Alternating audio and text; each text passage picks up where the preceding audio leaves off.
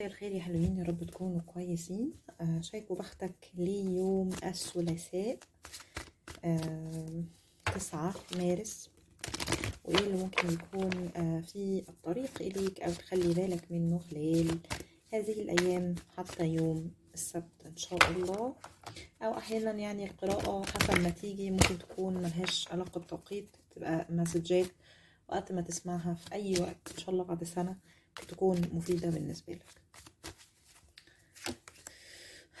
ال Queen of Wands أنا بسميها سفيرة الروح. آه والست سفيرة الروح آه عندها آمال وطموحات آه كبيرة وقوية هكتفي أنا بكارتين وهتكلم هنا على الطاقة العامة. طيب خليني في الأول أتكلم على سفيرة الروح. الست سفيرة الروح عندها نوايا أو عندها قدرة روحانية هتظهر على الملأ أو هتظهر بشكل أقوى خلال الفترة اللي جاية. الست سفيرة الروح طبعا هنا واضح إن هي طاقات أبراج نارية لأي تواجد في خريطتك الفلكية. يعني قوس أسد حمل آه كمان ممكن تكون بتتعامل مع شخص من برج ناري.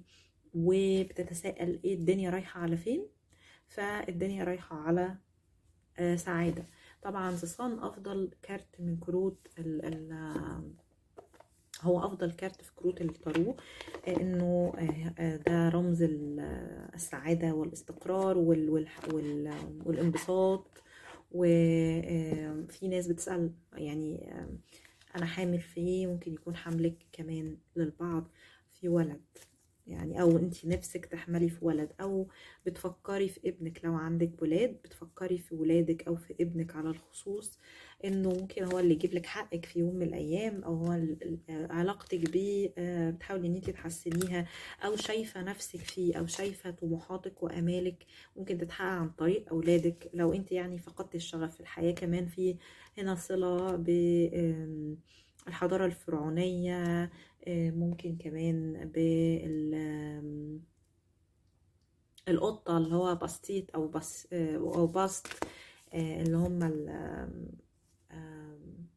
الفراعنة يعني وحضارتهم وكلام عنهم كمان ممكن تكون بتشدك في الوقت الحالي.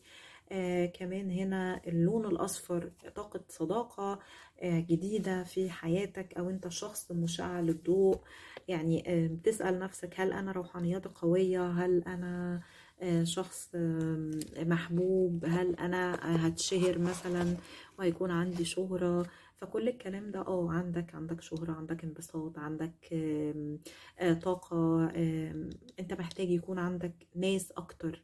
في محيطك أو محتاج هنا برضو آه الوردة دي في منها ثلاثة أو أربعة. ففي أنا شايفة انفتاح يعني شايفة إن إحنا رايحين كده على حاجة أكبر أو شايفة إنه في يمكن تصاعد للروحانيات أعلى أو هتحس بحرية في حاجة كان نفسك تتحقق أو أنت في الوقت الحالي للناس اللي بتعمل تحرر أو الناس اللي بتعمل أي شغل طاقة شايفة إن أنت رايح لمرحلة هتحس فيها إن أنت شباب أكتر. يعني ممكن أنت دلوقتي ست الحاج قاعدة على على على الكرسي مش قادرة تقوم.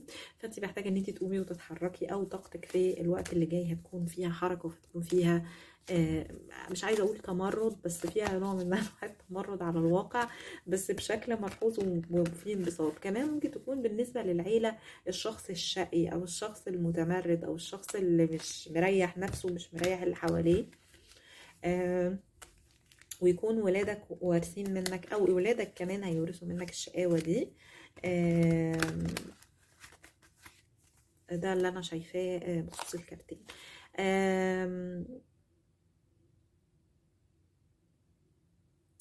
طيب هنا ال court card court card يعني شخصية يعني شخصية ومعاها Major Arcana يعني حدث كبير. ف يعني أنا شايفة إنه في حدث كبير ممكن كمان يكون عن طريق لشخصك حدث كبير. يحصل لك أنت ويبسطك أو حدث كبير عن طريق شخص آه، آه، ليه علاقة بال social media. يعني ممكن تلاقي تشجيع مثلا من حد حد يشجعك آه، إن أنت تاخد آه، مثلا قرار بإنك تفتح آه، اونلاين آه، business عن طريق وسائل التواصل الاجتماعي.